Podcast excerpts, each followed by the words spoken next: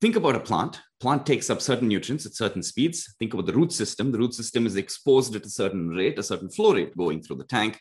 If we can find a relationship now uh, between what the plant can take and what your system can give i think that would be uh, mastering of the efficiency of what the plant uptake nutrition of uptake of nutrition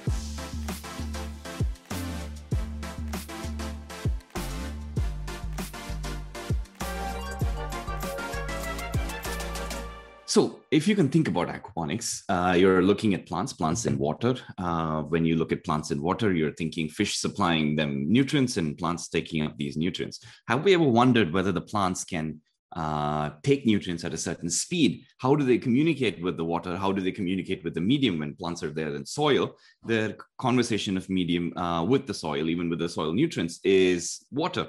And when you stick them in a, a, tank of water, for lack of a better explanation, have you ever wondered whether uh, the plants can take up 100% of the nutrients available because they're in their most friendly medium? This is something that aquaponics uh, is turning towards and is turning in the direction of. Think about a plant. Plant takes up certain nutrients at certain speeds. Think about the root system. The root system is exposed at a certain rate, a certain flow rate going through the tank. If we can find a relationship now uh, between what the plant can take and what your system can give, I think that would be uh, mastering of the efficiency of what the plant uptake nutrition of uptake of nutrition is. And when you look at this concept, think of it as a lettuce plant. A lettuce plant can take up nitrogen at a certain faster pace. Maybe a, uh, a kale plant does not require as much nitrogen at, at that faster pace. Maybe it is looking for some potassium or magnesium while while it is also absorbing nitrogen. So when if we could if we could develop a concept if we could develop an equation or a relationship between the exposure rate of nutrition and vis-a-vis this water uh, and you could have these plants then uh, have the be exposed to this uh, this flow rate of nutrition and expose themselves to these nutrients over a certain span of time.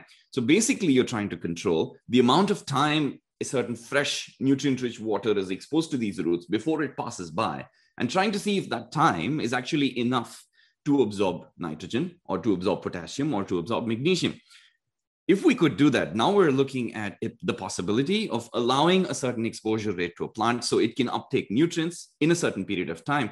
So you could have a tomato plant and a lettuce plant in the same system for argument's sake. And you could look at this situation where the tomato, you could pass the water at a certain speed where the lettuce would not pick up the potassium and the, the, tomato plants would pick up the potassium a lot quicker than the lettuce plant and we're now having a system where you could have multiple kinds of crops. And uh, believe you may more than a monocropping system a multi-cropping system is the way uh, a, an agricultural system can be made sustainable for the long term. Not only an agricultural system but also an agricultural business can be made for the long term.